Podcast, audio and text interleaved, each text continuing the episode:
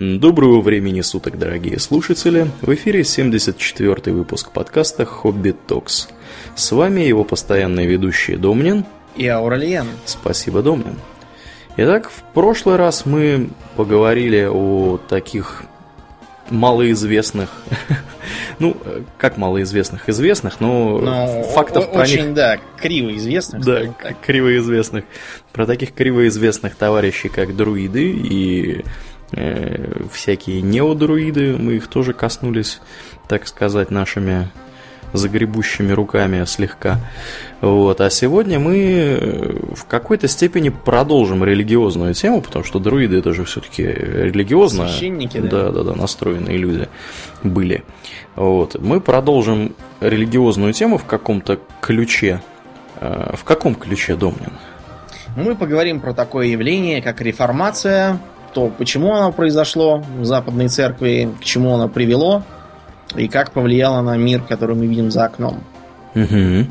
Потому что у нас э, многие плохо понимают, что такое протестантизм, откуда он взялся, и э, справедливости ради скажем, что протестантов здесь в России очень мало, а те, что есть, вызывают у населения самые негативные эмоции. Потому что кто такой типичный протестант где-нибудь в Москве?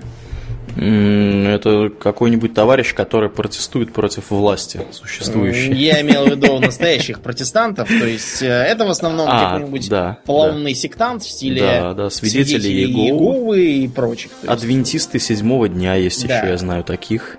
Все это очень похоже на тоталитарные секты, потому что вот недавно как раз э, где-то у нас запретили, то ли в Ярославле, то ли еще где-то объявили вне закона местными судами. Mm-hmm. Суд решил, что их э, ненавязчивые э, разговоры о том, что лучше дружить с иеговистами, а с остальными, получается, не дружить, это возбуждение розни, ненависти и тому подобное. Что, в принципе, недалеко от истины.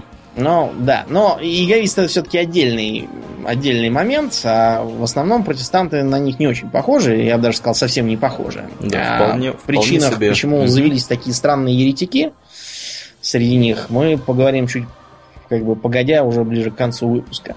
Итак, реформацией называют произошедший в западной христианской церкви раскол, который потряс практически всю Европу прочертил по ней довольно заметную черту.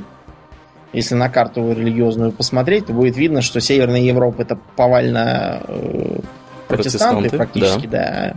да. Юг, наоборот, повально католики. Там, с некоторыми исключениями.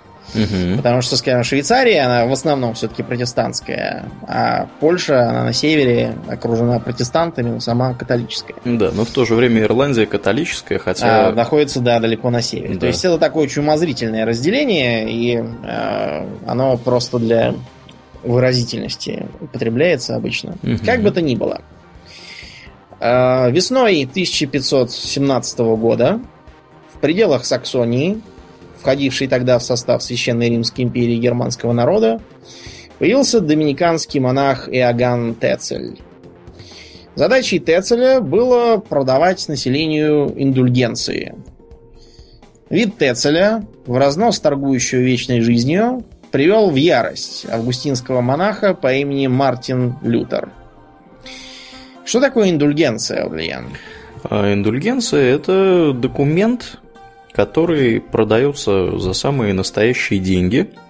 Э, и э, документ католической церкви, э, согласно которому вы освобождаетесь от кары за грехи, ну, я так понимаю, что вы должны в них покаяться. Да, тут такой момент. Считается, что эта бумажка, она как бы ты завладел деньги, получил, все, ты свободен. На самом деле немножко не так. Надо сперва покаяться, а в христианской церкви после того, как вы покаетесь э, во время исповеди в грехах, э, вам их отпустят. Но отпустят их вам не просто так, а на вас наложат некие испытания, которые могут, кстати, быть маловыполнимыми, смотря что там за грехи и какое отношение у конкретного священнослужителя к ним. То есть это так называемая епитимия. Епитемия может быть очень неприятной вещью, то есть это, с одной стороны, может быть, скажем, какое-нибудь пожертвование на церковь, Это может быть то, что вы 40 дней будете бить поклоны каждый час, там, по 30 штук. Или читать какую-нибудь там да, молитву. Священный текст. А может быть, что вы там уедете на 5 лет в глухой монастырь, будете там поститься, молиться и не слушать никакого радио ввиду того, что там не ловит ничего. Да, и ввиду того, что его еще не изобрели. Да, факт тот, что индульгенция это как раз буквально означает э, как бы извинение, освобождение, э, я не знаю, там э, вольность в некотором роде, да, слабость mm-hmm. такая. Да, да, да. Которая просто избавляет вас от всех этих эпитимий. Вы пришли, покаялись, подписали бумажку, заплатили деньги, свободны. Можете идти гулять. А, под это подбивалось очень э, глубокое обоснование, что, значит, это как бы есть такой пул, да, в этом пуле хранятся всякие подвиги Христа на кресте и прочих святых которые тоже там изрядно потрудились. Из этого пула как бы черпают ресурсы на отпущение с этой епитимии. Как это выглядит с точки зрения экономики, я уж не знаю. Вот. Но, э, как бы то ни было, такой порядок был. И действительно, э, предоставление индульгенции приводило к злоупотреблению. Дело в том, что, вообще-то говоря, индульгенции не предполагалось тому, чтобы их продавали, а это просто Э, как бы было такое требование местного закона. Не будем забывать, что церковь играла роль такой э, партии, скажем так, и все дела, которые вы совершали, получали ее оценку. И mm вот если вы, допустим, совершили некие грехи, за которые церковь вас не простила еще, а претендуете там на какие-нибудь должности или еще на что-нибудь, то вам скажут, нет, дорогой, принесите нам письменное свидетельство, что вы с церковью никаких проблем не имеете. Да, ну, э, современным аналогом, например, Российской Федерации является так называемая судимость. Да, если у вас есть судимость непогашенная, вы не можете стать депутатом или там кем-то еще. Что-то да. в таком духе. А, я тут буквально э, скажу пару слов по поводу того, что вообще такое церковь в средневековой Европе. Угу. Дело в том, что церковь в средневековье... Сейчас общепринято, особенно у нас в стране, точка зрения, что церковь это вот такие, знаете, забавные домики с крестами на крыше, э, в которые ходят бабушки, вот, потому что дедушки уже кончились, ходят только бабушки. Бабушкам делать нечего. Да, они, они там ставят свечки, чего-то делают, там совершают какие-то непонятные вещи. Вот. В общем, понимание того, что такое церковь, у нас как бы нивелировалось совершенно, потому что у нас был определенный период времени, когда церквей вообще официально нельзя было иметь.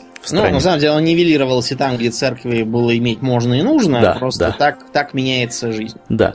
А, так вот, э, в средневековой Европе церковь была очень мощным э, мощным, мощным общественным институтом. Да, очень мощным был общественным институтом.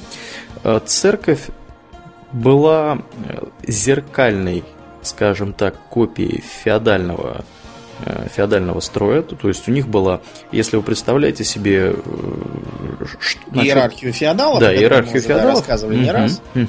Вот, вот такая же была и у церковников. Да, абсолютно, абсолютно такая же. Там были свои, значит, разные ранги. И более того, церковь была оплотом феодального строя по причине того, что она всячески оправдывала вообще его существование. Э, и, кроме того, церковь владела огромным количеством имущества. Зачастую в некоторых, э, скажем так, современных европейских государствах церковь владела большим количеством земель, чем светские власти, всякие там бароны, князья и прочие граждане. Это если сюда не учитывать всякие теократии, типа, скажем, Тевтонского ордена. Да, да, да. Вот. знаменитого. Церковь, церковь в средневековой Европе была мощнейшей силой наряду с, с мирскими властями в лице королей и прочих, прочих феодалов. Так что это была очень серьезная, серьезная организация. Вот. Да, дело в том, что феодальная структура, она была такой триединой. С одной стороны, а, все это изображалось как а, пастух, его овцы, его псы. А, то есть пастух это, собственно, церковь и есть, которая руководит и направляет. С другой стороны, псы это, разумеется, рыцари, которые оберегают добрых овец от алчного волка, а овцы это вот крестьяне, которые, которых стригут, скажем так. Да. Картину эту продвигали в основном э, сами деятели католической церкви, потому что светские феодалы обычно все это трактовали немножко не так, что наоборот, как бы вот есть такой вот э, э, рыцарь, такой мирской хозяин, а ему помогает, как бы за него молится э, добрый пастырь, который окормляет его верных крестьян. Да, ну это про дележ власти, который да. был всегда. Дело, дело в том, что действительно был всегда э, в средние века очень серьезный конфликт между светскими и духовными властями. Он э, принимал самые разные формы, например, э, борьбу за инвеституру. Что такое инвеститура, знаешь, Аурлиен? Инвеститура, напомню нам. В Crusader Kings, если за католиков играть, можно да. изрядно повозиться с этой инвеститурой. Так. Значит, инвеститура это, проще говоря, право назначать епископов. А, а точно, то точно. есть э, факт тот, что епископ, владеющий церковными землями, он будет твоим вассалом, если инвеститура у тебя свободная. Если инвеститура папская, то будет приезжать из Рима какой-то дядя, э, и подчиняться он будет, соответственно, не тебе, а скорее папе. Да, и налоги, скорее всего, он будет платить не тебе, а тоже папе. Да, ну и всякие другие вещи, типа ополчения и угу. тому, тому подобное. То есть получается, что у вас полстраны э, фактически экстерриториально. Да, что, собственно, и происходило на территории Священной Римской империи, как я понимаю. Да, действительно, там такое было. И многие императоры боролись с этим и пытались как-то помешать папе совать нос в их дела. А, дело в том, что Папа Римский, э, он считался кем? Наместником, ну и считается сейчас, наместником да, Бога да. на земле. А раз он наместник Бога, то у него начальство гораздо выше, чем у королей. Потому что короли, они как раз принимают из рук папы корону он их э, помазывает миром, и э, за счет этого у них появляется полномочия короля. Угу. И папы яростно доказывали, что именно они должны всем командовать, а короли у них быть на побегушку. Короли, разумеется, делать этого не хотели, и норовили папам устраивать всякие гадости. Борьба велась с переменным успехом. Например, вот в конце XI века произошло так называемое каносское хождение. Или каносское стояние, это как посмотреть. Так. А, папа римский Григорий а, попытался инвеституру сделать выгодной себе самому. Но император священный римский Генрих IV воспротивился э, и заявил, что у императора есть священное право вводить в должность всех церковных э, сеньоров. И он отказался признавать Григория вообще, сказал, что это какой-то не настоящий папа, и у нас будет другой. Григорий в ответ императора отлучил от церкви, в результате чего император столкнулся с массовым неповиновением вассалов. А, при этом Григорий сказал, что пока что он как бы отлучил так, для, э, для примера. А вот если через год ситуация кардинально не изменится, то Генрих останется навеки отлученным и навеки останется никем. А, поняв, что никто его не слушается, император был вынужден двигать э, навстречу к э, папе. Э, папа остановился в местечке под названием Коносса. Э, вот, и императору пришлось в э, рубище и властенице стоять у ворот э, крепости и ждать там его под открытым небом. Ждал он его вроде как три дня. Но это как бы все легенда, потому что реально-то Генрих не стоял как дурак там трое суток э, на холоде. Он, скорее всего, забегал периодически погреться в деревню, там, ближайшую, где жил э, это время. А потом выскакивал и махал рукой папе, мол, я тут, я тут, не забывайте про меня. Кончилось тем, что э, Григорий помирился с ним и восстановил его в должности. Самому Григорию это, правда, ничего не принесло. Кончил он в изгнании, потому что наглеть не нужно. Э, но случай показательный. Потом, наоборот, верх над папой взял французский король. Мы уже рассказывали в выпуске про тамплиеров, как папа Бонифаций, насколько я помню, пытался угу. отлучать от церкви короля Филиппа. Который красивый. Угу, да. да. Э, но Филипп был не только красивый и очень умный, Поэтому делегация от него приехала не с дарами, а чтобы набить папе морду, от чего он в скорости и помре. И избрали нового папу Климента, который делал, что ему велят. Да. Потом происходило так называемое авиньонское пленение пап, когда папы из Рима переехали во Францию, в город Авиньон, и таким образом обслуживали интересы французской монархии. Был печальный э, период так называемого троепапия, когда э, пап было трое, ни один из них не признавался другими, разные короли и владетели держались за разных. Кончилось, по-моему, все тем, что всех трех разогнали и посадили какого-то четвертого. Да, по-моему, это был Мартин Пятый, если мне не изменяет память. Ну, его скажем так, назвали Мартином Пятым этого. Ну, да, дело просто в том, что э, в истории римских пап было очень много антипап, которые как бы не считаются и не учитываются в порядковых номерах после да. имен.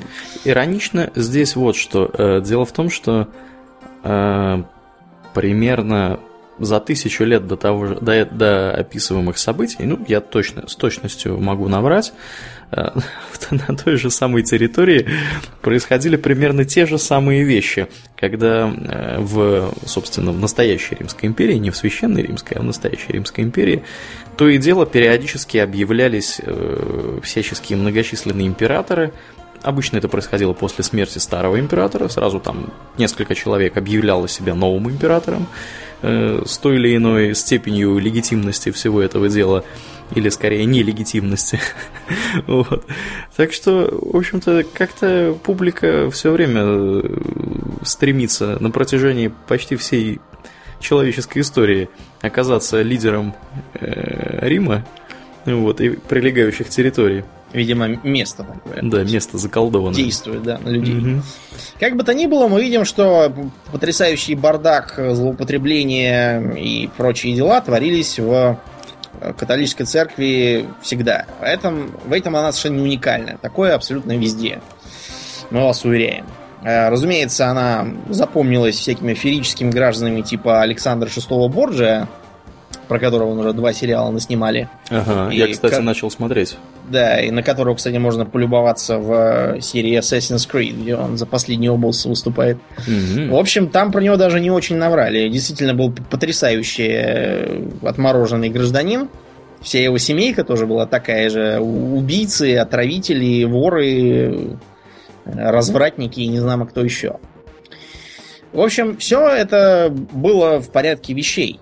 И как бы это ни было, в 1517 году то, что профессор э, Лютер прибил к дверям пергаментные листы, на которых было 95 тезисов против, ну, обычно говоря, против индульгенции, но там на самом деле не только про индульгенцию, а вообще про некоторые другие да, злоупотребления. Да, да.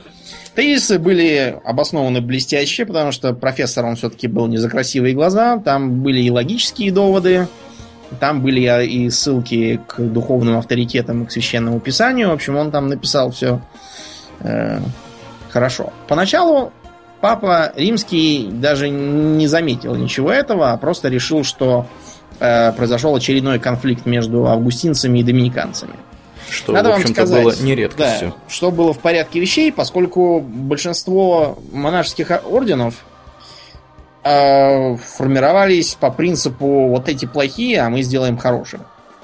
То есть, э, скажем, мы уже как-то раз цитировали один занятный документ э, про то, как, как надо монахам жить и действовать. Это был, по-моему, Петр Клюнийский автором.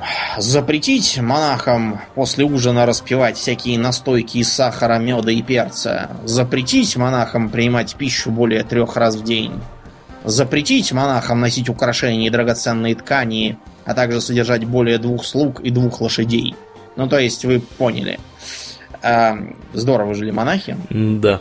Запретить оставаться в приемных с молодыми женщинами в ночные часы Э, запретить уединяться в кельях с новичками под предлогом обучения их молитвам, но да. В общем, и, интересные, конечно, монахи обучат молитвам всех. Угу. Таким образом, а, Бенедиктинский орден был основан для того, чтобы создать э, как бы чистый, честный орден, а не такой, как все остальные. После того, как Бенедиктинский точно таким же сделался, как и все остальные, э, появился францисканский орден. Францисканский орден боролся э, за бедность и тому подобное. Он, кстати, был впутан во многие интересные диспуты и пострадал, кстати, не раз по обвинениям в ереси. Э, из-за своей доктрины о том, что Христос был нищим, а как бы кардиналам и папам, живущим во дворцах, никакой нищий Христос совершенно не нужен. Да, это и, плохо для репутации. Да, были прецеденты, что изваянием Христа приделывали кошель на пояс, чтобы как бы показать, что он владел имуществом и ничего этом дурного нет.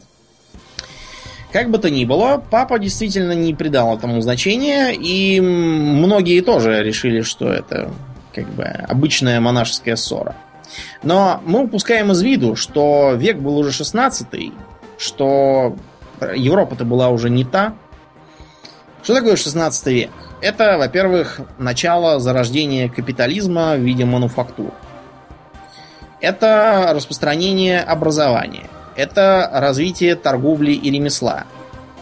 Это э, некоторые подвижки в взглядах на устройство государства. То есть, если государство ранее считалось исключительно э, собственностью некой династии, да, как в средние века, то тут уже начали появляться мысли о том, что есть э, нация, и у этой нации есть государство, а король просто глава на этой нации.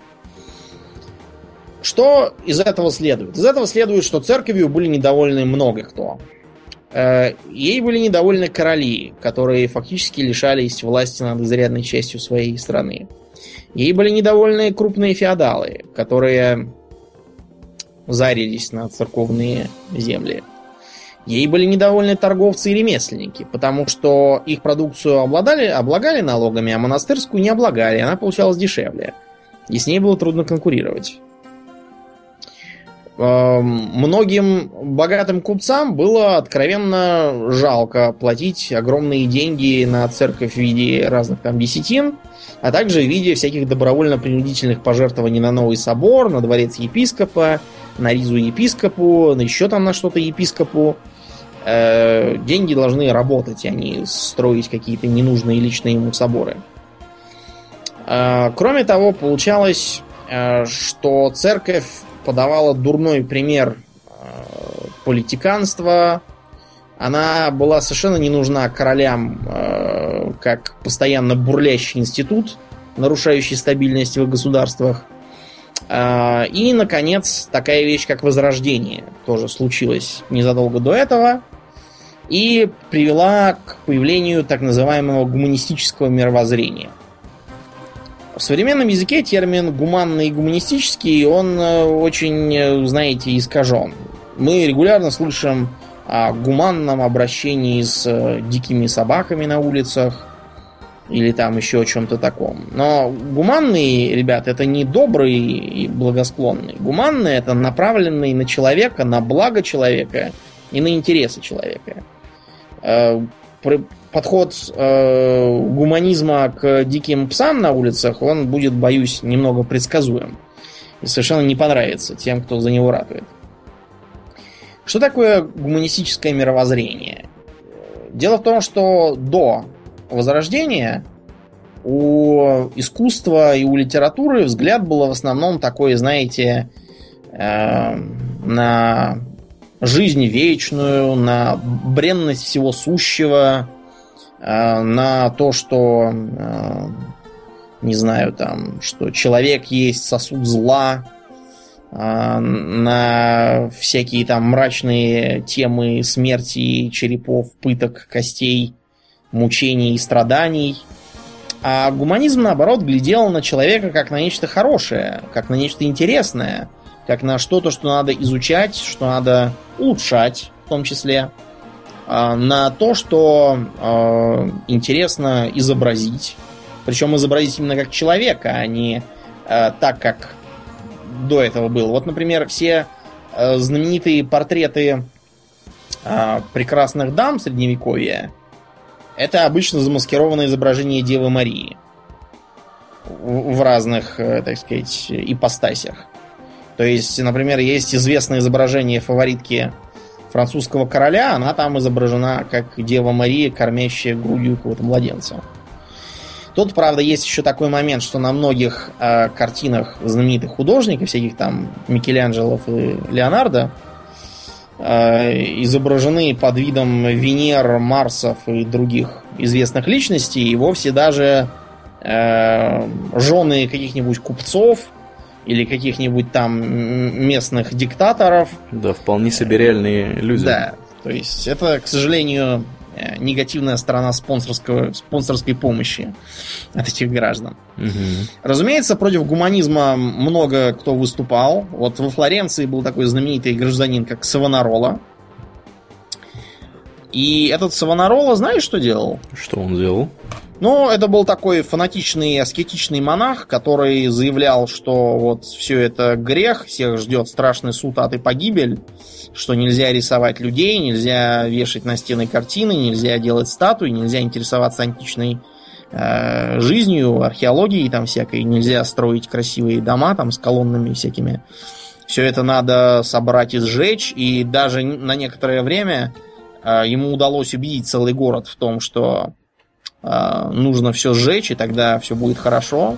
Тогда прекратится коррупция, воровство и угнетение. Савонароле удалось поставить на лыжи гражданина Медичи, который Флоренцией-то командовал. Следом за Медичами двинули всякие священники, не священники, а как раз творцы, э, художники и скульпторы вернулись только после того, как Савонаролу протрезвевшие наконец от фанатизма флорентийцы повесили – и, между прочим, Папа Римский пальцами пошевелил, чтобы помочь Савонароле. Более того, он прислал э, даже благословение своим верным флорентийцам, когда те вздергивали монаха и жили по-прежнему. Сам папский дворец тоже превратился давным-давно уже в э, виллу вроде римской. Папу занимало в основном э, просмотр новой пьесы, покупка новой вазы или там статуи какой-нибудь, Э, осмотр новой ванной комнаты с лепными потолками. Э, тогда про Рим тут же понаписали всяких памфлетов, типа «Когда-то Рим, а ныне Вавилон». В общем, накопились сомнения, накопились претензии, и все это ждало только спички, чтобы полыхнуть. Да, причем э, начало оно все это копиться не... сильно заранее. Сильно заранее, да, еще за 100, более чем за 100 лет, собственно, до публикации всех этих э, 75 тезисов. Э, в общем-то, был, как мы помним, сожжен некто Янгус, да, который, в общем тоже профессор. Тоже профессор и тоже примерно, примерно в том же За направлении же. Да, двигавшийся. Вот, так что, в принципе, ситуация эта зрела очень долго, она зрела более ста лет. И в конце концов, в конце концов надоело это всем. И э, в, во главе движения пришлось стать Лютеру. Надо понимать, что поначалу Лютер вовсе не планировал ничего не спровергать в отличие от, например, своих предтеч, от того же Джона Уиклифа, которым вдохновлялся Гус, который предлагал вообще все разогнать э, и устроить совершенно другую церковь. Он просто говорил, что, возможно, католическая церковь немножко э, увлеклась, слишком много на себя взяла. Вот все эти индульгенции, э, идеи того, что именно папа решает, как там отпускать грехи, что именно папе и представляющей его церкви принадлежит монополия на общение с Богом. А, и встал даже такой интересный вопрос, как преосуществление. Это был архиважный момент. Дело в том, что преосуществлением называется как бы преображение даров. Под дарами именуется хлеб и вино, угу. символизирующие плоть и кровь Христа.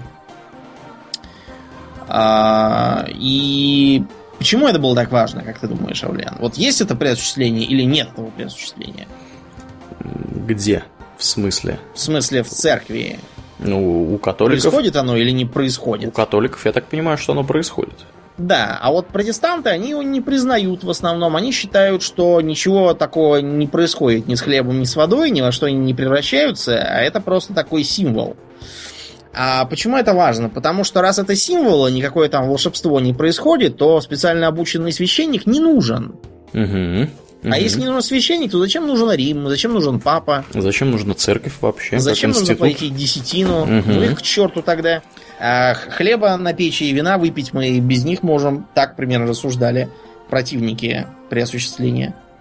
Само собой, римскую церковь э, это совершенно не устраивало, поэтому в такой, казалось бы, маловажный вопрос, как действительно ли преосуществляется хлеб и вино, э, они дрались зубами.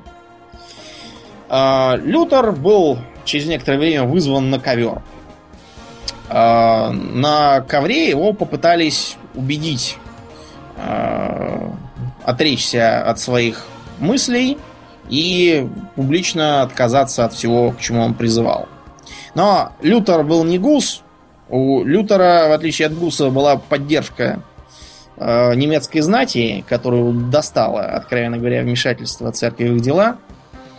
И в лицо целому совету, включая епископов, князей и самого императора Священной Римской империи, Лютер произнес свою историческую фразу «На том стою, иначе не могу, да поможет мне Бог».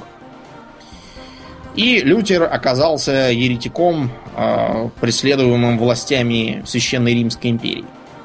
Пока Лютера не убили, э, его главный союзник, курфюр саксонский Фридрих Мудрый, он же Фридрих э, решил, что надо как-нибудь очень аккуратно вывести его из-под удара. Поэтому Лютер по возвращении, ну, вернее, по дороге домой из Вормса э, был похищен неустановленными лицами, которые остановили конвой, схватили Лютера и куда-то его увезли в неизвестном направлении. Причем, что интересно, направление было неизвестно даже для самого Курфюрста Фридриха. Да, об этом знал только его секретарь Георг Спалатин. А почему так он сделал? Как ты а, сделал он так потому, чтобы не лгать императору Карлу V, который, собственно, поддерживал церковь в этом вопросе, о том, а, не вы ли, уважаемый, похитили и не знаете ли, где сейчас находится этот самый э, гражданин? монарх. Да, да, да, гражданин. И Фридрих мог сказать, нет, не знаю, и совершенно честно сказать. Э, если кто читал Дюну, то он может вспомнить, что там есть такая вещь, как э, видящие истину, которые могут чувствовать ложь. И специально для борьбы с ними злодей барон Харконнен э, не стал лично отдавать приказ об убийстве сына и наложницы его врага, герцога Лето, а он как бы так обиняком велел отвести их в пустыню. То есть, если его спросят, а что с ними стало, он скажет, понятия не имею. И будет абсолютно прав. Как бы то ни было, Лютер, пока сидел там в укрытии, решил не терять времени и занялся страшным делом. Переводом Библии на немецкий язык. Э, неслыханным это было... Во-первых, это было, я так понимаю, одно из первых если не первые, э, не первое такое вот подобное. Ну, по крайней мере, на немецкий язык я подозреваю, что именно первое. Да, да, да. На я английский под... несколько раньше переводили. Э, думаешь? Мне кажется, что хотя черт его знает. Нет, нет, нет. Дело в том, что Генрих еще Николас Герфорд э, а, перевел точно. еще в 1384 правильно, году правильно, почти правильно. всю Библию на английский. Не все, но почти все. Правильно, То есть на немецком, правильно. да, это был, это был прецедент. Потому что Англия, она далеко, да. А Германия, она вот. Да, это стратегический да. интерес был. Э, параллельно с этим Лютер умудрился, э, в общем-то, сформировать основы литературного немецкого языка при этом. вот, так что у него не только религиозный вклад в развитие культуры, но еще и такой вот получился совсем не религиозный. Ну да, да, вот и при этом, э, что еще характерно, Лютер, вообще говоря, не планировал не планировал вести какой-то вооруженной борьбы за вот эти да, вот идеи. Дело просто в том, что э, ему казалось, что все еще не является непоправимым, и процесс еще не зашел слишком далеко. Дело в том, что несмотря на э, все эти папские запреты и объявления его вне закона, все-таки имперские власти не на совсем его э, приговорили и его идеи запретили, они как бы их приостановили, отложив решение до будущего церковного собора. Это дело такое длинное. Например, Тридентский собор, который произошел позднее, уже после, он длился, по-моему, на протяжении деятельности трех пап, не меньше. Э, то есть это все такое дело длинное, там либо Ишак помрет, либо Шах помрет, угу, угу. что-нибудь случится. Но э, тут уже решили за него, потому что недовольные своей жизнью э, жители империи восстали, принялись громить церкви, гонять монастыри и таким образом разожгли конфликт. Конфликт очень быстро от знати перешел к крестьянам. У них а, объявился такой харизматический лидер, как Томас Мюнцер. Угу, который Я... тоже священником весь был, правда? Да, да, что интересно. А, он был без пяти минут коммунист. Вообще говоря, я помню, как а, в школе я проходил историю. Единственный, по-моему, предмет, который имел нормальные учебники, а не идиотские, это была история. Учебники там были шикарнейшие, потому что там помимо просто, где написано там, что было, там были целые хрестоматии, на которых э, можно было вживую познакомиться с отрывками из документов той поры. Причем документы самыми разными, начиная с э, биографии э, Хусейна Ибн Сины, знаменитого исламского доктора. Который у вот. нас известен под э, романизированным названием Авиценна. Да, так можно было, кстати, высказывание Мюнцера почитать, а рядом с ними был столбец высказываний Лютера. Можно было посмотреть, где они совпадают, где они э, рас, расходятся в движениях. Лютер э, поначалу, как мы уже сказали, считал, что главным является духовный протест, то есть просто такое вот мирное неповиновение Риму, которое что-то может решить и кого-то там усовестить. Но полыхающие конфликты вынудили его самого постепенно радикализироваться. Дело в том, что э, после подавления крестьянской войны э, ему пришлось э, поездить по местам, где его учение укоренилось, и посмотреть, как там все это устроено на практике, чтобы не допустить повторения э, таких неприятных конфликтов. Результат оказался удручающим. Да. Дело просто в том, что религия это вещь всегда очень сложная. Как мы уже говорили, Э, даже в католической церкви регулярно оказывался какой-нибудь потрясающий э, факт вроде э, того, что священники, сами того не понимая, впали в дичайшую ересь, просто исходя из своей безграмотности. Как мы уже сказали, хотя он перевел свои, своим умом Библию на немецкий язык, экземпляров этой Библии не хватало. Потому что, хотя печатный станок уже был, ну, не станок, а пресс скорее. Работало это все медленно и распространялось тоже медленно. В результате местные проповедники и прихожане верили в какой-то э, странный протестантизм, э, в основном на основании собственных представлений о правильном и хорошем. Надо Поэтому, было что-то делать. Да, Лютеру пришлось э, писать краткое руководство Одно для мирян, а другое для духовенства. Да. Называлось это все катехизис. Kleine катехизмус, да, и... Да. Как интересно. Grosser, я подозреваю. Да, я тоже так подозреваю. Э, катехизис – это, если что, такая книга, в которой посредством задавания вопросов и ответов на них тут же можно почерпнуть практические наставления по какой-нибудь философской или религиозной тематики. Угу. То есть это было такое практическое руководство для мирян и священнослужителей. Там объяснялось все попросту. Как именно следует следовать десяти заповедям, как именно молиться, как именно надо креститься, как причащаться, почему предосуществления нет, э, почему другие думают, что оно есть. Кроме того, Лютер обнаружил, что помимо него в церкви завелись какие-то другие реформаторы. Например, знаменитый гражданин Цвингли – что это был за Цвингли такой, не знаешь, Аурлиен? Цвингли это был еще один э, товарищ-реформатор. Он был швейцарцем э, по, скажем так, происхождению. Э, у него были похожие взгляды на, на, собственно, вот всю вот эту реформацию, но с Лютером у них было принципиальное разногласие, разногласие я не помню по какому конкретно вопросу. А, по-моему, это было по Там поводу... был ровно один да, вопрос. Да, именно, именно. Это был, собственно, вот этот самый вопрос присутствия плоти и крови Христа в Евстархии, который, собственно, вот ты э, уже, уже. Дело просто в том, что да. Лютер э, говорил, что хотя пресвящения-то и нету, но э, все-таки это действительно надо понимать как тело и кровь Христовые. Он, э, когда участвовал в дискуссии публичной с Цвингли и его сторонниками, первым делом написал на столе мелом «Сие есть тело мое», и таким образом сказал, что от этого он не отступится никогда. И вот из-за этого одного пункта, на самом деле они там по очень многим пунктам э, Их было имели... всего 16. Да, да, по 15 ему удалось договориться. Да. Вот по этому последнему никак. Да. Поэтому они разругались. Но это оказалось не так уж и важно, потому что Цвингли очень быстро убили. И в Швейцарии его место занял некий Жан Кальвин. Да, Что да. это был за интересный Жан Кальвин такой? Чем он прославился? Это товарищ, который изобрел кальвинизм. Я, к сожалению, небольшой Копенгаген в том, в чем, в чем, собственно, проявлялся этот самый кальвинизм. Но э, Понимаете, кальвинизм является несколько более радикальным, э, чем лютеранство. По сути, сейчас протестантизм, он на вот эти две ветви разделен. Лютеране и разнообразные вариации кальвинистов. Как правило, они именные.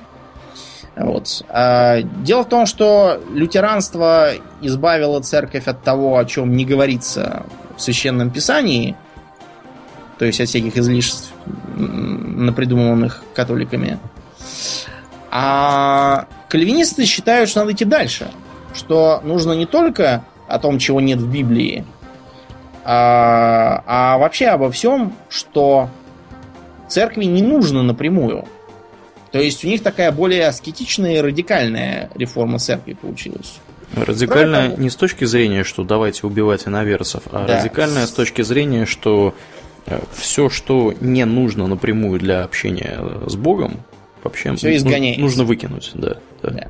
Кроме того, у Кальвина были очень... Кальвина были другие взгляды на политику. А, дело в том, что Лютер-то, он же, как мы сказали, выступал под эгидой недовольных немецких феодалов.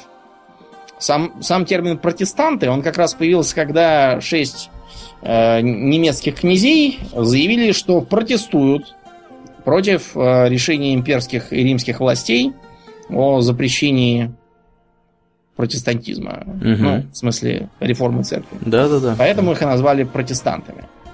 Э, тут наложилось что? В Женеве того, того, того периода, где Лютер, собственно, творил, не Лютер, а Кальвин творил Кальвин. свои реформы, угу. власть была сосредоточена в руках епископа. Причем э, как духовная, так и светская. И примерно в таком же русле действовал и Кальвин. Э, он завел в Женеве очень жесткий порядок. Например, э, он ввел кучу запретов в стиле того, что там нельзя громко смеяться, э, нельзя плясать, нельзя причесываться в декоративных целях. То есть для порядка можно, а для красоты нельзя. Нельзя смотреться в зеркало. И потом запретили даже и владение зеркалами. А, нельзя вести легкомысленные разговоры, черт знает, что это и как, как он собирался определять легкомысленность. И самым главным Кальвин считал труд. То есть э, Кальвин выражал интересы нарождающейся буржуазии, которая считала, что всевозможные э, принятые у богатых до того занятия, типа охот, развлечений, увеселений, все это напрасно, все это зря разбазаривает деньги, приводит только к проблемам. Э, у купцов той, того периода были вообще совершенно другие ценности, не похожие на э, дворянские. Например, э, купец очень легко э, мог, скажем, не разбираться в истории.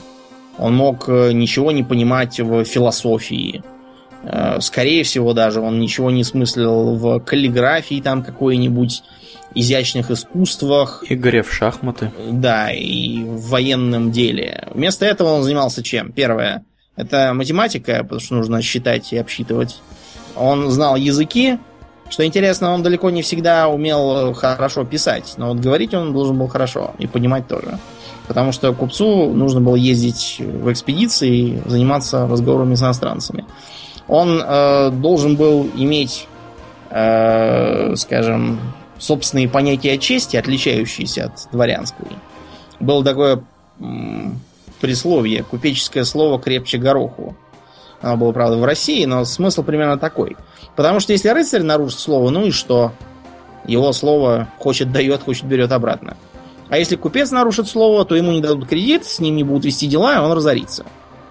Поэтому у них был совершенно особый взгляд на жизнь, который не подразумевал э, излишнего веселья совершенно.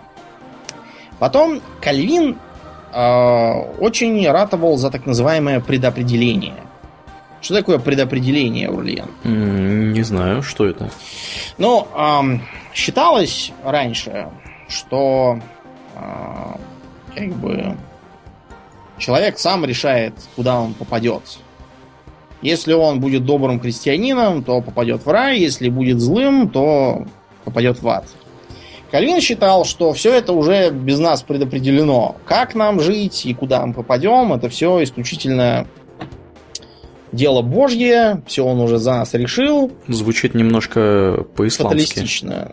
Но я бы сказал по-другому. Дело в том, что он э, выдвигал такую мысль, что вы должны делать, что должны, а будет, что будет. А, но у кальвинистов очень быстро получилось такое забавное толкование, что Господь отмечает избранных богатством. Само собой, э, буржуазии это все очень сильно понравилось. И эта религия таким образом распространилась по англосаксонскому миру как пожар – Именно кальвинизм исповедуют наши заокеанские друзья, по большей части. А, кроме того, от э, проложенной Кальвином траектории стали очень быстро откалываться разнообразные интересные деятели. Вот э, припоминаешь, например, таких граждан, как Амиши. Да, это такие странноватые товарищи. Они тоже от кальвинистов появились? в некотором да, роде. Дело в том, понимаете, что амиши эм, это такие э, рафинированные радикалы, поскольку амиши являются радикальным ответвлением менонитов, которые являются радикальным ответвлением анабаптистов, которые являются радикальным а, ответвлением э, кальвинистов, которых можно, в общем, э, признать радикальным ответвлением протестантов. Что интересно в этих амишах? В амишах интересно то, что они отказываются от использования современных технологий вообще. Ну да, дело просто в том, что амиши считают, что весь мир это игровая площадка дьявола, и что единственный способ уцелеть это вести исключительно праведную жизнь, уйдя в закрытую общину. Таким образом, амиши действительно не используют... Но мы сейчас говорим об амишах старого чина. Их не так уж много осталось. Многие амиши от этого отошли, и сейчас их можно выцепить из толпы разве что по бородам. А в остальном они выглядят как просто скромно одетые какие-то мужики. Да, с, частенько с генетическими уродствами из-за Но близкородственных браков внутри. Э эти меньше урод уродственные, а вот старого чина, да, у них это повально. Есть даже такая вещь, как гидроцефалия амиши. Это характерная именно для них врожденная болезнь, мутация. Uh-huh, uh-huh. Они не пользуются транспортом, ездят на лошадях и таратайках. Они во всем проповедуют простоту и считают, что роскошь надо э, от роскоши надо убегать. Поэтому они, например, не носят пуговиц, поскольку 300 лет назад пуговицы действительно делались из всяких красивых материалов, там из металла, из э, драгоценных камней. Вместо этого они всякие завязки и крючки используют. Не носят усов, потому что тогда их носили солдаты, зато носят бороды, чтобы было как в Ветхом Завете. Короче, интересные такие товарищи.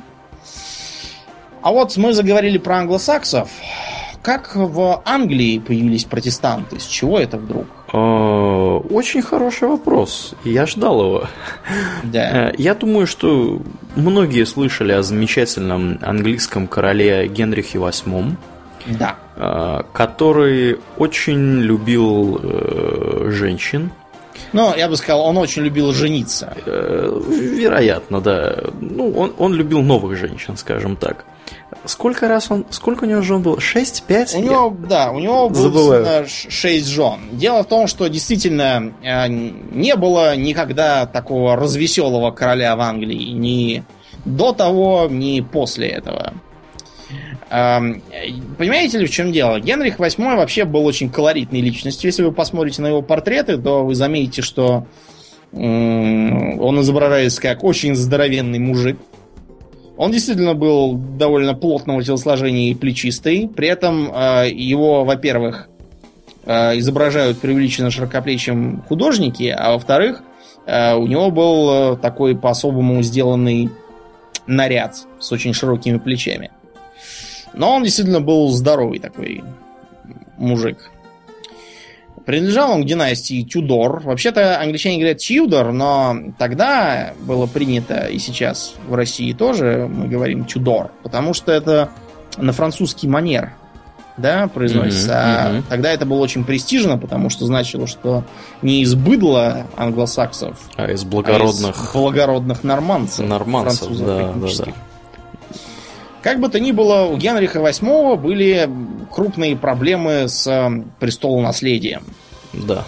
Э, видите ли, в чем дело? У короля должны быть обязательно э, наследники, причем желательно мужского многочисленные, пола. да, мужского пола и здоровые. Угу, угу. Связано это не только с тем, что когда он умрет, там будет кризис, а еще и с тем, что пока он не умер, кризис все равно может получиться, потому что вылезут какие-нибудь дальние родственники предыдущей династии, скажут, вон, смотрите, у этого Генриха нет до сих пор детей, давайте мы его выгоним, а посадим меня, у меня детей много.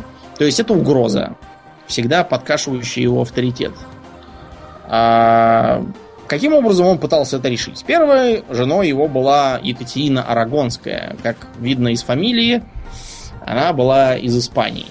А, но дети у них либо рождались сразу мертвыми, либо давали дуба вскоре после рождения. Э, уцелела из всего потомства только Мария. Э, Мария потом даже сумела немножко поцарствовать, насколько я помню, но кончилось все тоже очень плохо. Короче говоря, э, Генрих стал подумывать, что пора бы эту жену уже на мороз отправить, и решил с ней развестись. Он заявил, что, мол, Екатерина раньше была за его покойным братом, а это значит это значит, Бог не, не благоволит этому браку, и надо его отменить. И э, получилось у Генриха взять развод или не получилось? Э, дело в том, что взять развод просто так было достаточно затруднительно. Во времена Генриха э, это был очень хлопотный процесс, нужно было просить разрешения у папы.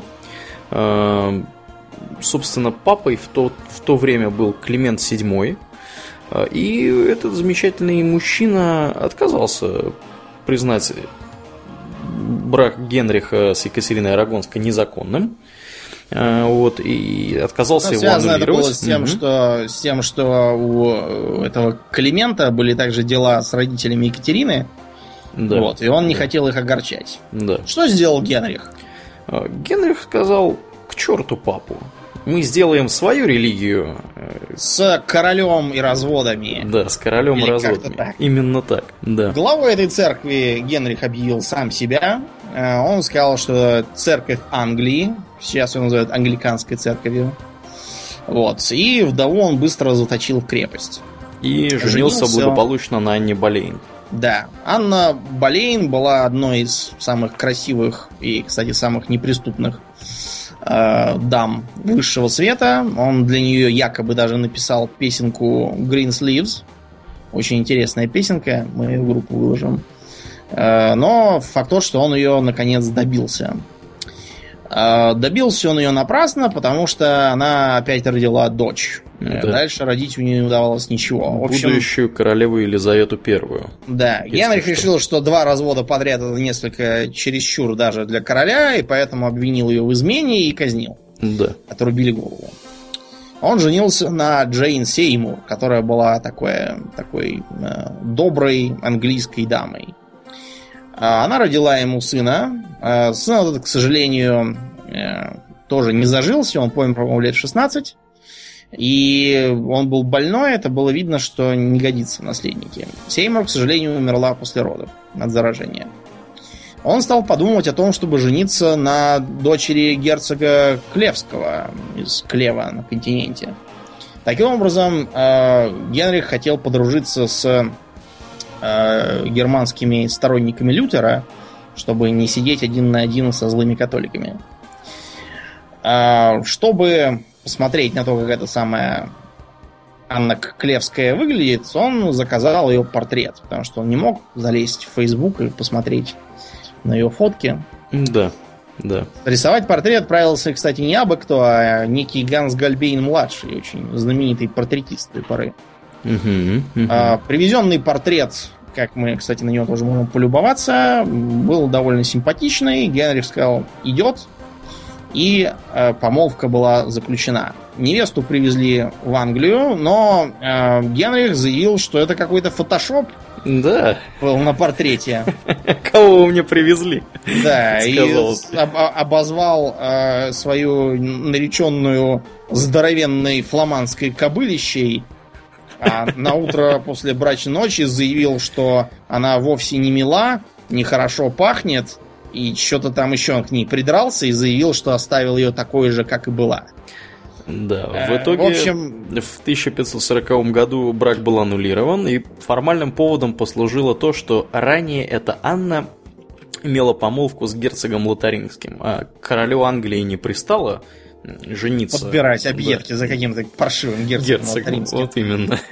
В общем, а, Анне повезло, то, что ее не посадили ни в кутузку, ни на плаху не, отплав... не отправили. Она прекрасно жила там, имела содержание, считалась за сестру короля угу. подружилась э, с дочерьми Генриха, очень хорошо жила. И вообще ее все любили, она на самом деле тут самая везучая была. Да уж, в этой Следом истории. Э, Генрих решил жениться на Екатерине Говард, которая была еще совсем молоденькой, а он уже был довольно пожилой мужик. Да, это была племянница герцога Норфолка и двоюродная сестра Анны Болейн. Покойной. Да, что, собственно, а... возможно, объясняет ее красоту. Катерина это покорила совершенно Генриха тем, что она была очень проста, добра, наивна и открыта. Но, к сожалению, оказалось, что она была проста, добра и открыта еще с двумя мужиками, включая личного пажа Генриха, так что всех трех казнили. Генрих опять оказался вдовцом. Наконец, он женился на Екатерине Пар – Екатерина Пар э, не родила ему никого, но ей сильно повезло, потому что, во-первых, он и не отрубил голову по этой причине, а во-вторых, а, дело в том, что Пара постоянно его строила. А, Генрих под конец жизни, ну, э, скажем так, выглядел уже вовсе не таким мощным красавцем. Он вел крайне нездоровый образ жизни, постоянно обжирался мясом, что вредно, э, и очень много бухал. Из-за этого что него... тоже вредно, если да, что. что, что я, я просто не сказал, потому что, мне кажется, и так очевидно. Ну, может быть, не для всех. Да, потому что, короче, он и так-то был крупный такой тяжеловесный мужик, а так он вообще перестал проходить в двери. И у него окруженность стали и там стала какая-то чудовищная 54 совершенно. дюйма, если что. Да, это очень много. Ну, в дюймы переведите, потому что каждый дюйм это у нас сколько? 2,5 примерно да, сантиметра. Да, да. То есть получается, что гражданин был, ну, под полтора был метра в талии. Необъятный был гражданин, да. Да, и передвигаться ему было трудно, у него на ногах начались какие-то язвы, я так подозреваю, что связано с подагрой. Подагра, да, скорее всего, да. да. Слишком много мясной пищи есть нельзя. В общем, Екатерина Пар пыталась его посадить на диету, э, не давала ему пить. Э, по ее приказу ему приносили только вареную морковку и капустку. Вот. А в кубок наливали воду, он страшно гневался, швырялся этими кубками, грозил ее немедленно казнить каждый день. Она не уступала. И, в общем, факт то, что он так и помер в таком виде, а она потом вышла замуж еще раз. Уже в четвертый раз. За Томаса Сеймура, который был родным братом Джейн Сеймур. Второй... В общем, это какой-то мексиканский сериал. Да, да, все да, друг да. другу двоюродные братья. Вообще, ты знаешь, история Англии, она, да, она такая я тебе скажу, в моем представлении это реально мексиканский сериал. Да, ну мы все-таки немножко отклонились, Отвлеклись, обсуждая да, да, колоритную персону как бы Генриха VIII. Генрих VIII повернул Англию к протестантизму, в каковом виде она до сих пор и пребывает. Там угу. были разные попытки рецидива, например, та же самая Мария, уже упомянутая нами, она пыталась вести обратно э, католицизм, но тоже очень быстро осталась башкой. Угу. Елизавете, ее рыжеволосой преемнице, э, было выгодно поддерживать протестантизм. Потом э, с династией Тюдоров наступил предсказуемый конец. И на престол зашла династия Стюартов. Это династия, если что, шотландская, так что шотландский король э, захапал к своим рукам Англию и стал королем объединенного государства. Дело в том, что Яков этот э, был поначалу с ликованием воспринят католическим населением, которое гоняли. И он считал, что... Ну, не считал, а он заявлял, что для него все подданные это подданные. А вовсе не какие-то там протестанты или католики. О чем, собственно, разговор. Но стоило ему воцариться, как он моментально про это забыл и продолжил преследование католиков. Результатом стал так называемый пороховой заговор – Угу. Что это был за заговор? Припоминаешь, Аурлиен? Да, да, да. Это заговор неких граждан, э, одним из которых был небезызвестный Гай Фокс, которые, вообще говоря, планировали взорвать парламент. Да, это был действительно заговор. Э, Гай Фокс был в нем военным специалистом, поскольку Гай этот, э, сам, кстати, он себя называл Гвидо под испанским влиянием. Он был наемный солдат но вел странную для наемного солдата примерную жизнь, как отмечает его современник. А, он был агентом иезуитов, как считается. Другие, правда, говорят, что иезуиты там были припутаны чисто случайно и как бы ни, э, никакого влияния не оказывали. План был действительно в том, чтобы взорвать порохом здание парламента при заседании – когда там будет король и вообще вся государственная элита. И э, исполнителем непосредственно был назначен как человек с военным опытом Гай Фокс. Порох они свозили туда в два приема. Э, дело в том, что тогда как раз заканчивались войны, а пороху понаделали очень много, и продавцам было неинтересно, для чего его покупают прилично одетые джентльмены. Покупают и хорошо. И слава богу. Они перевозили его на склад, находившийся через реку от места взрыва.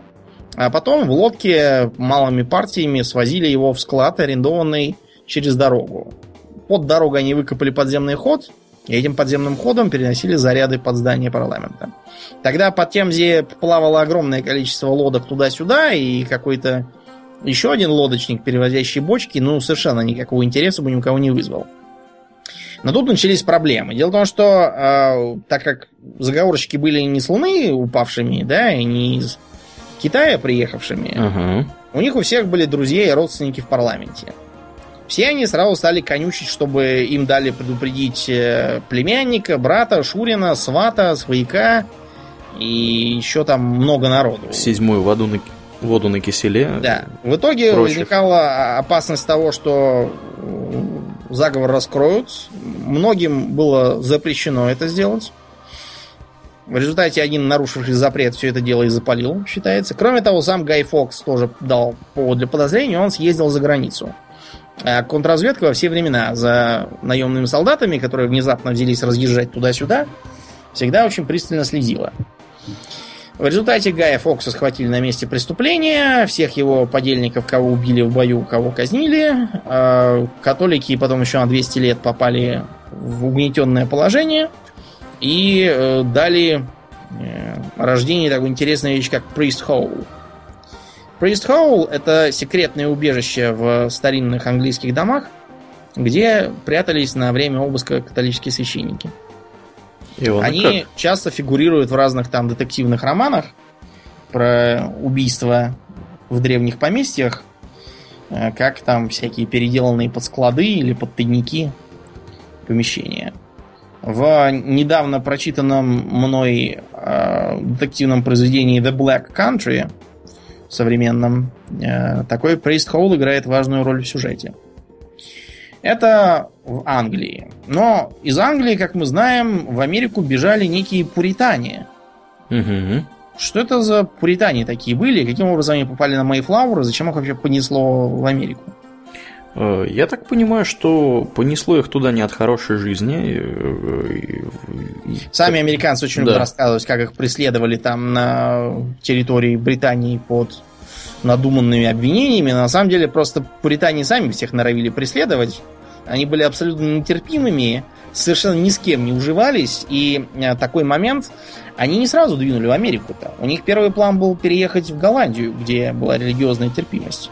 Но даже в Голландии они умудрились перессориться со всеми, и пришлось уже смазывать лыжи оттуда. Они погрузились на Mayflower, старый текущий и без того перегруженный корабль, добрались до Америки. Там немедленно половина перемерла в ходе зимы, но э, на свою беду местные индейцы их пожалели и научили их выживать в непростых условиях. И оттуда пошел весь праздник Дня Благодарения, который да. американцы свято празднуют каждый год осенью, по-моему, когда-то у них там он отмечается. Да. Без, без точной даты, как мне кажется. Да, по-моему, там какой-то день какого-то месяца, там последний четверг, что ли, или последний, или предпоследняя пятница, что-то в таком духе, или что-то. Ну, в общем, в таком какой. ключе. Да, да. да. Это англосаксы. А вот французы, у них там были какие-то гугеноты. Что это за гугеноты за такие? Гугеноты?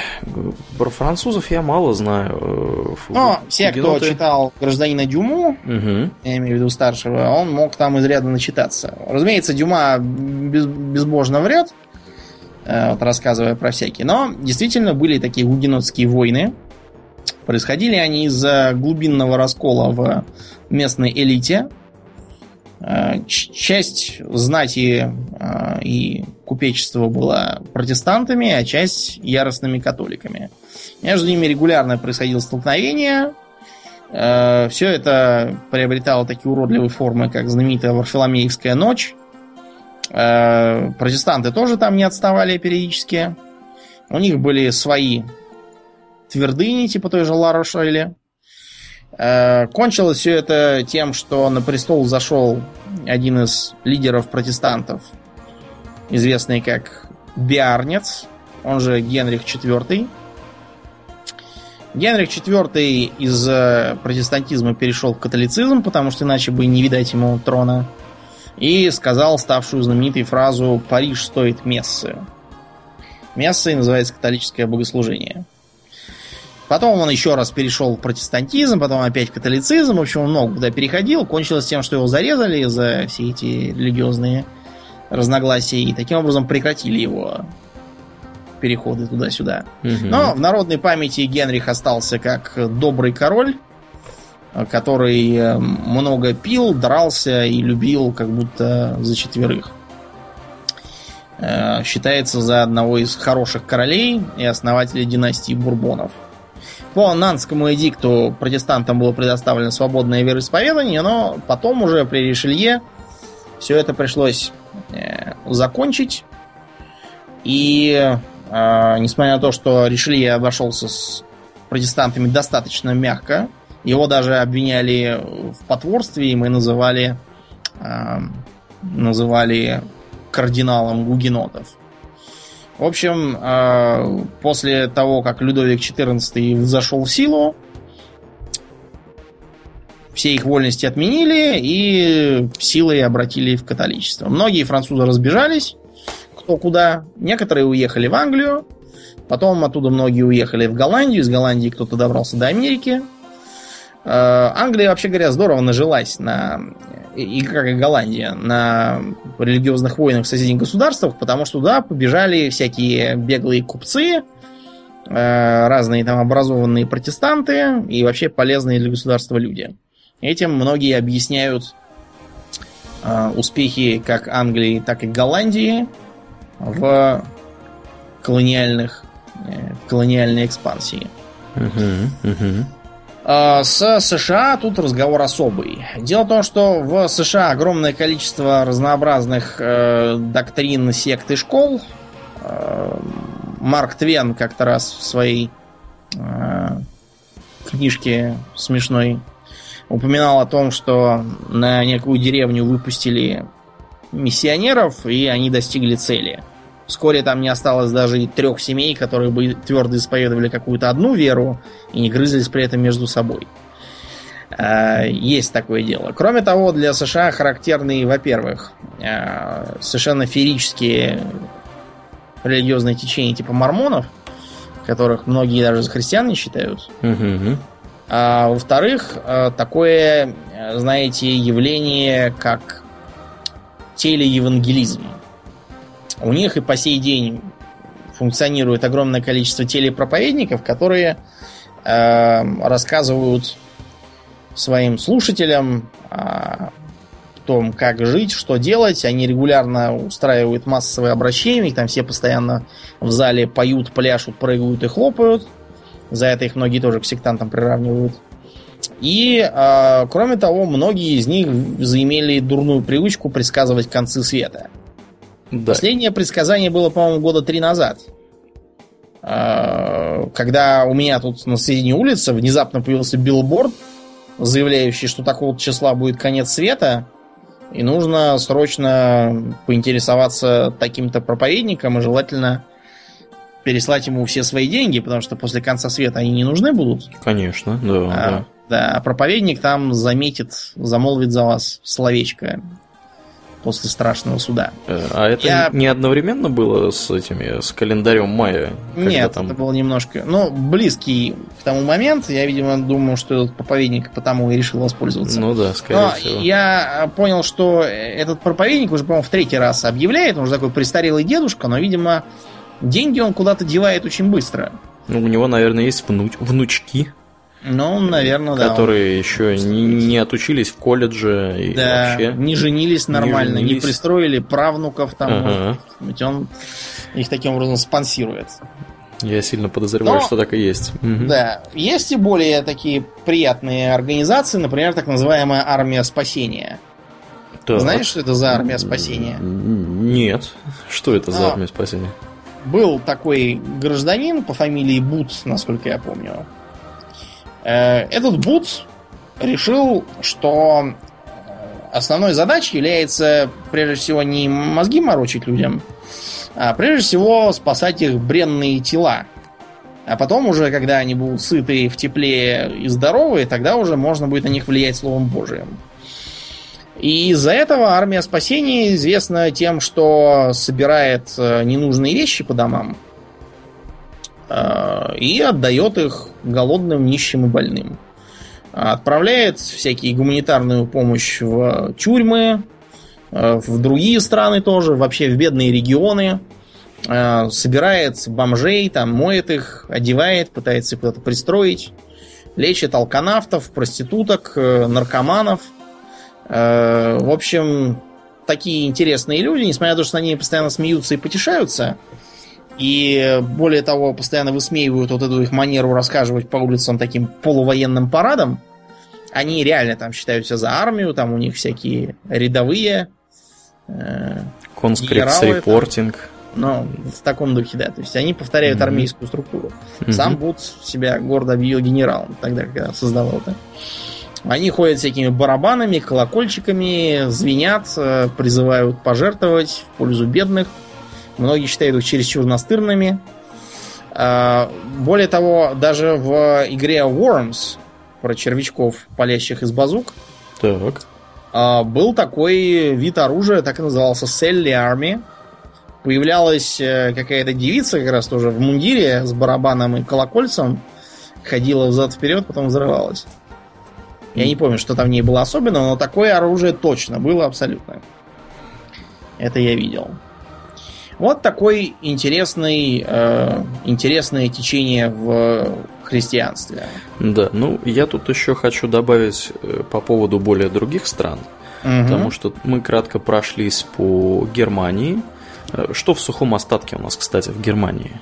Кто в, Германии? Германии север это лютеране, а юг как были католиками, так и остались. Да, да, да. Причем, э, что касается юга, в Германии есть такой замечательный город, называется Мюнстер.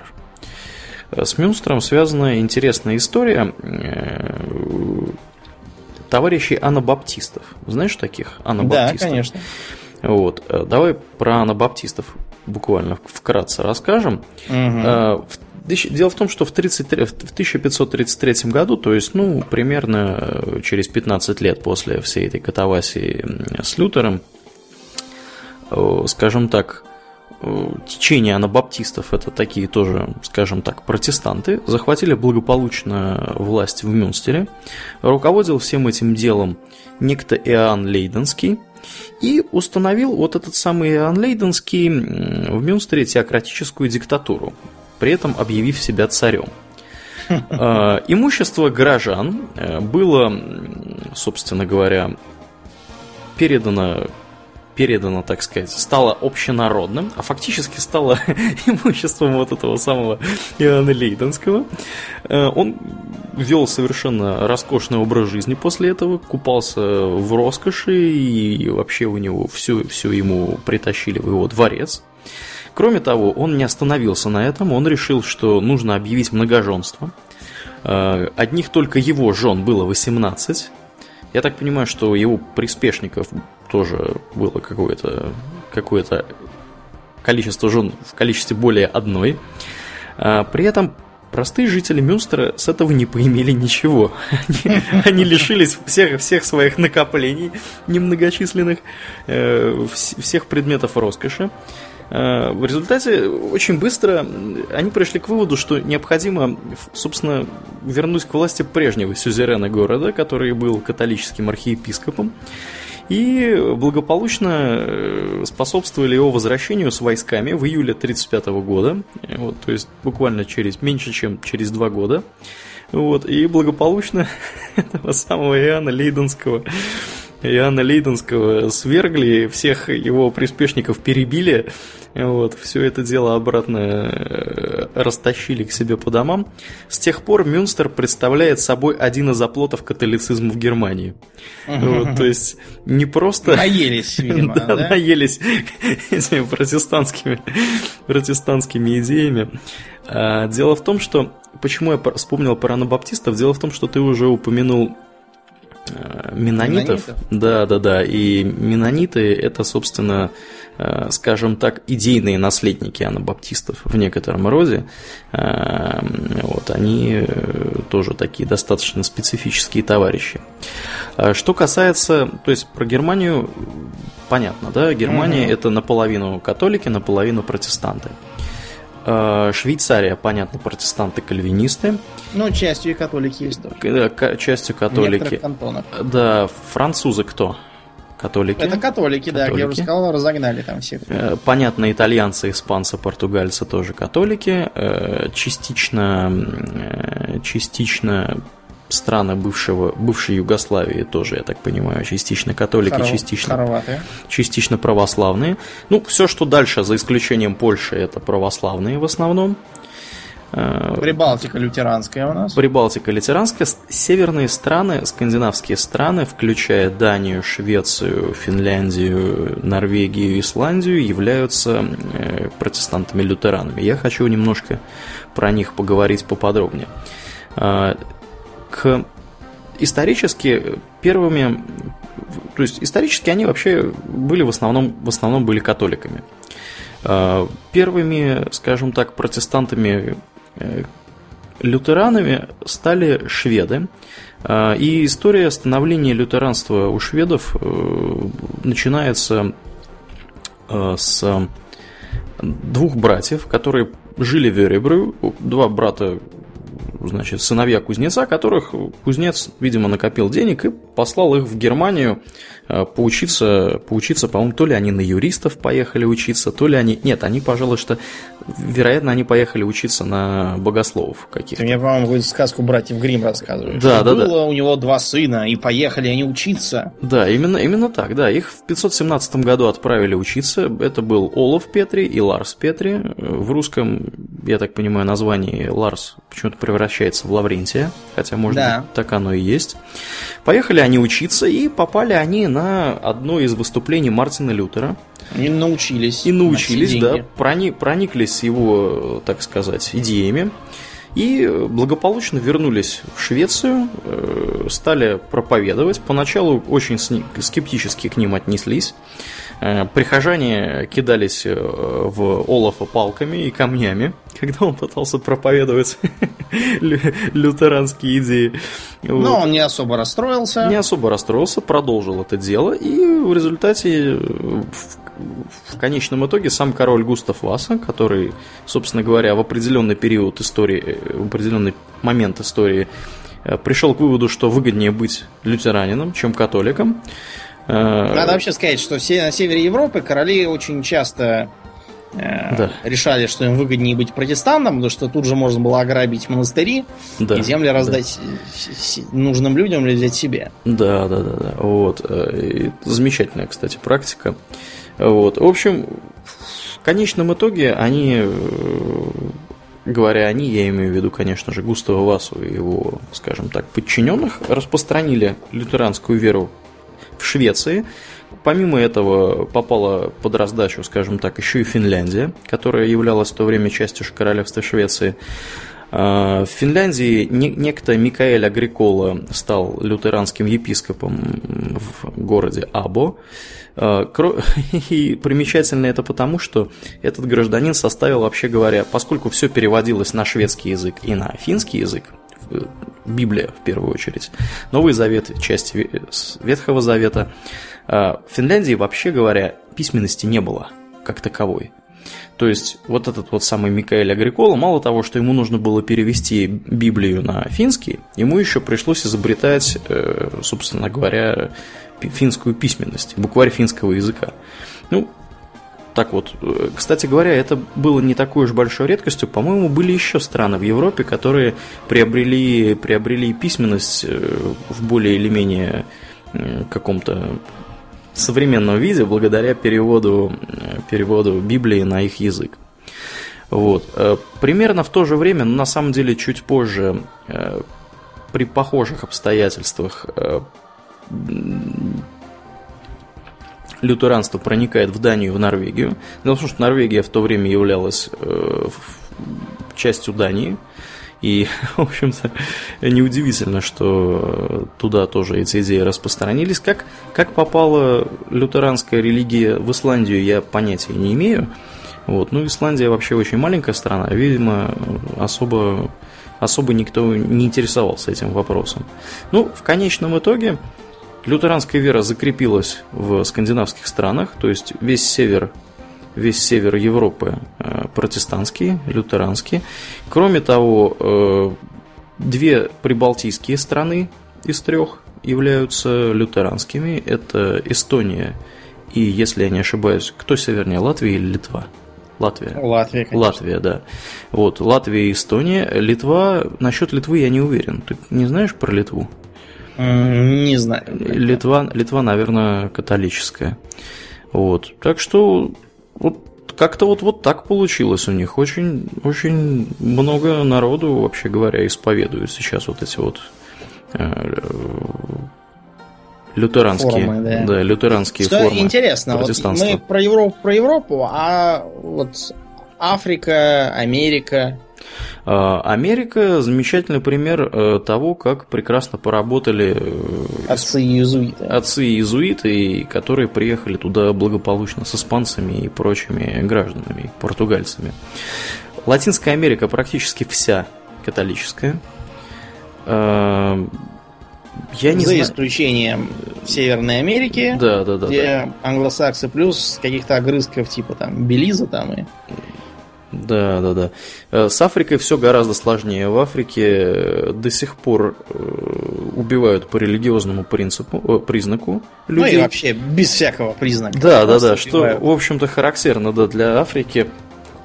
Центральная и южная части, то есть какая-то вот центральная, по-моему, часть Африки является католической, по-моему, юж, юго-восток – и юг являются э, протестантскими. Потому что английские колонии. Да, конечно. потому что английские колонии. А остальное это бельгийцы и французы. Но надо понимать, что э, в последние десятилетия, то есть в постколониальную эпоху, угу. в Африку проникают огромное количество всевозможных, в том числе и протестантских сектантов. То есть мы можем э, вспомнить знаменитого генерала Голый Зад. Был там такой гражданин, и до сих пор есть. Он прославился тем, что э, действительно ходил в бой голым. Да? Да, он просто еще считал, что там какие-то надо жертвы приносить перед боем на удачу. И он постоянно приносил жертвы из детей. Иногда угу. напрямую убивая, а иногда устраивая несчастный случай, как Хитман. Ну так вот, он покаялся и перешел в каких-то там свидетелей Иеговы или каких-то еще сумасшедших в этом духе. Вот, каких-то радикальных протестантов. Потом э, в Африке надо понимать, что можно обратить э, в какую угодно веру, но понимаете, э, это все-таки Африка, и там верить будут по э, собственным понятиям об этом. Вот, например, был такой замечательный президент экваториальной Гвинеи Франсиско Масиас Нгема. Да, который питался людьми. Нет, да? нет, Бакаса нет? питался а, людьми. Бака... Ага, Но хорошо. ты знаешь, Нгема лучше, лучше бы питался. Было бы как-то проще с этим. Это была испанская колония, поэтому страна как бы католическая. Но а Нгема, что интересно, Нгема этот пришел к власти как бы как горячий сторонник испанцев, хотя он был тупой, откровенно и ограниченный человек. Ему экзамен с третьей попытки на чиновника сдать удалось. И только потому, что ему экзаменатор дал скатать. Так вот, он э, сразу же объявил, что испанцев надо всех выжить, почти всех их выгнал, а кого-то и убил. А потом началась полнейшая какая-то кровавая... Э, баня. Э, да, баня. Он много кого там убил. Например, когда испанцев гоняли, э, его министр иностранных дел там попытался как-то утихомирить людей. Так его вызвали на ковер, сломали обе ноги, кинули в кутузку и там замочили. Как-то раз директор бюро статистики дал ему данные по демографии, и он решил, что что-то народу как-то мало, и э, велел порубить этого директора на куски, чтобы тот научился считать. Короче, да. э, в церквах, разумеется, творилось тоже очень много интересного. Например, в каждой католической церкви висел его портрет.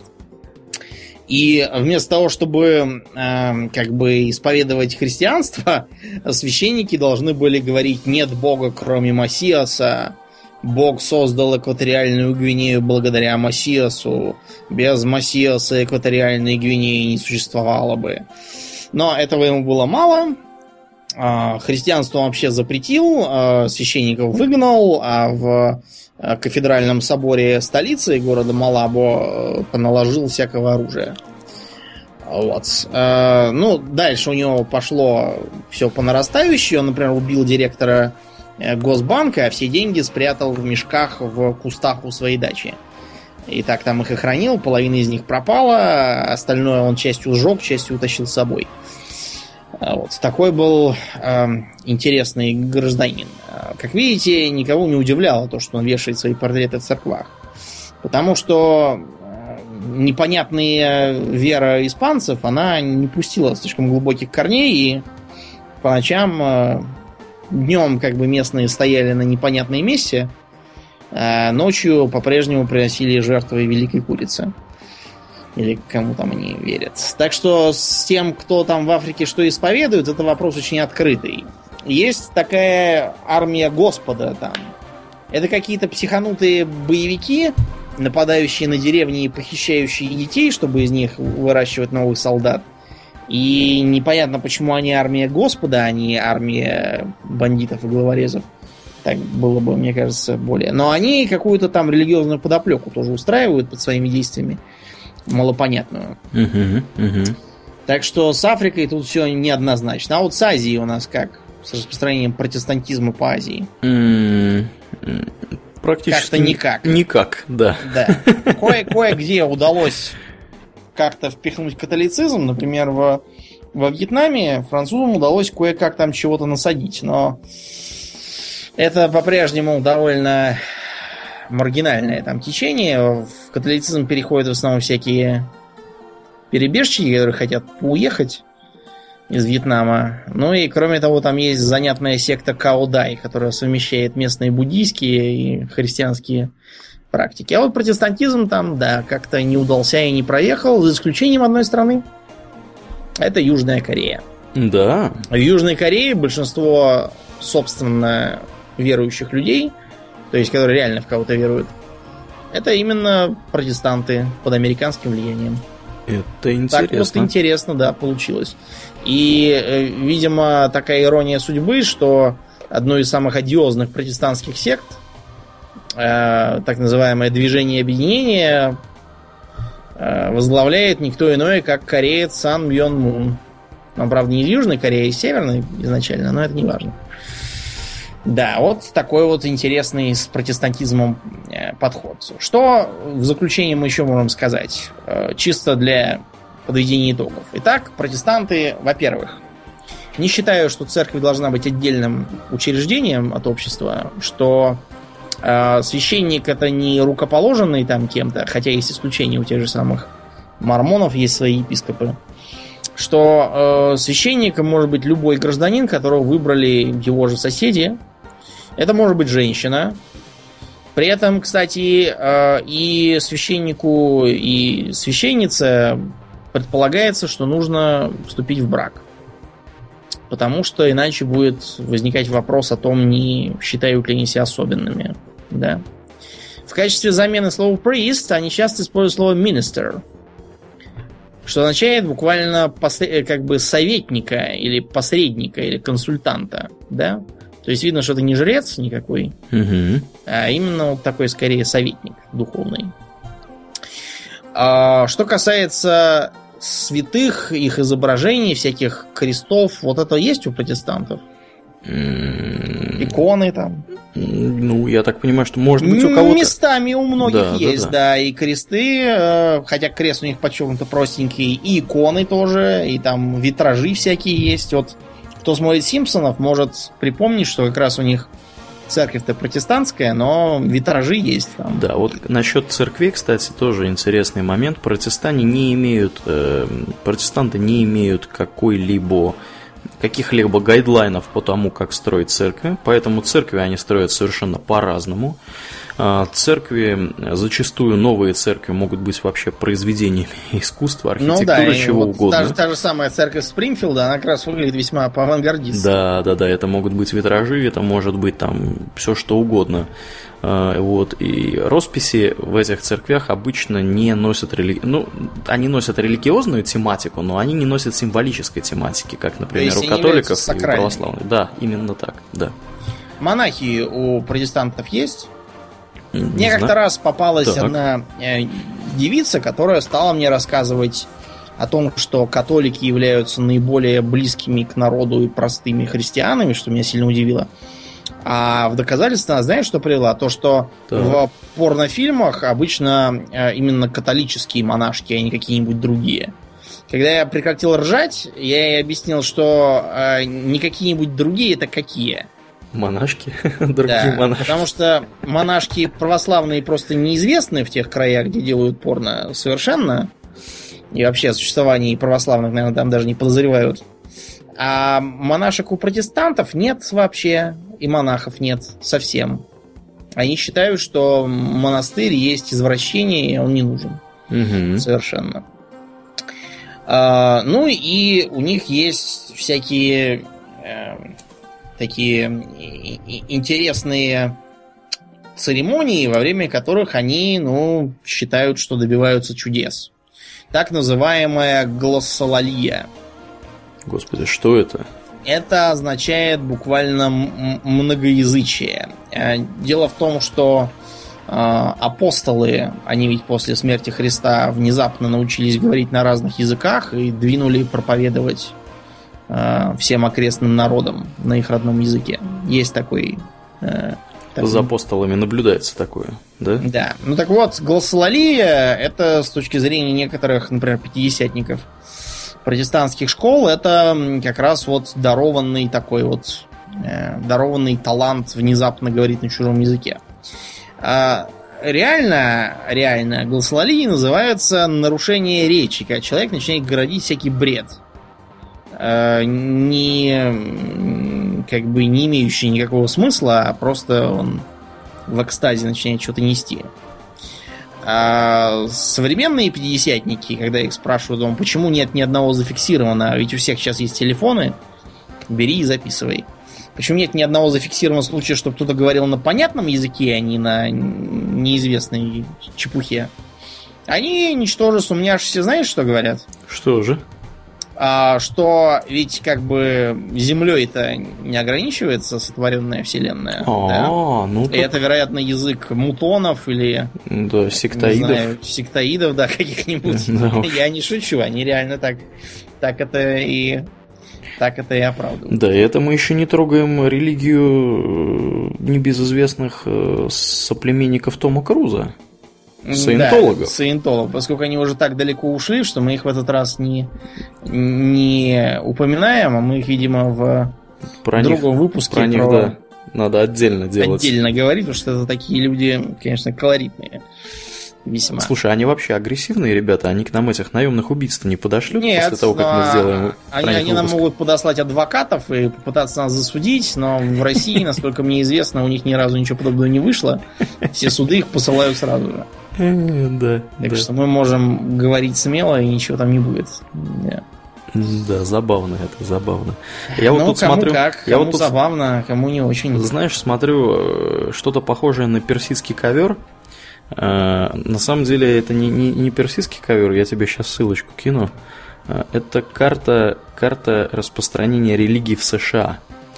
Вот синенькая на этой карте, э, для тех, кто не видит, это, значит, практически все, э, вся западная половина и значительная часть э, северо-восточной половины. Это католики. То есть Новая Англия и Чикаго. Да, да, да, это католики. Юг, юго, юго, юго-восток, юго-восток это баптисты, это красненькие на этой карте. Всякие оранжевые это как раз лютеране. Это в основном всякие дакоты северные и прочие с ними рядом там. Что там рядом, я не знаю, не силен. Я забыл уже, где какие штаты. А вот а вот то, что вот то, что вот в западном в западной половине. Что такое коричневенькое? Коричневенькое, таки ты не поверишь, штат Юта. А, это мормоны. Нет, а, это вот самые настоящие мормоны. А. Вот, так что вообще, в принципе, они так достаточно локализованы плотно. То есть баптисты в основном тусуют с другими баптистами. А зелененькие кто? А зелененькие, вот, вот не знаю, кто такие зелененькие. Сейчас, может, может установлю. Вот, какие-то, какие-то тоже, да, какие-то граждане.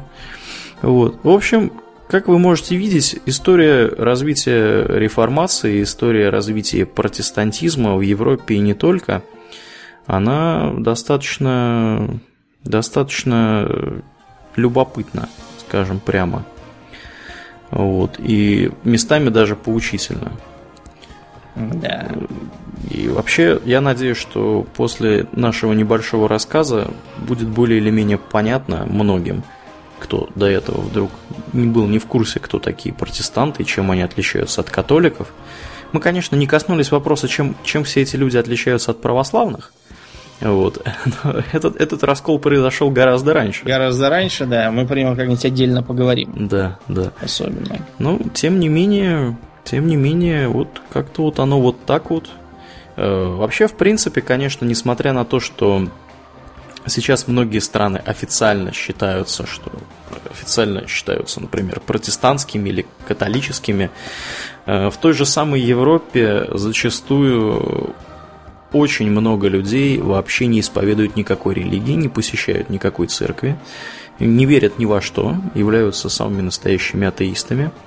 Э, характерным примером здесь является Швеция – где, несмотря на то, что вроде бы как в лютеранской церкви Швеции состоит примерно 6,5 миллионов человек, на самом деле по факту эта цифра гораздо меньше, э, исключительно потому, что в церкви, в церковь Швеции записывают по умолчанию всех, кто в явном виде не изъявил желания сказать «извините, мы к ней не относимся никак».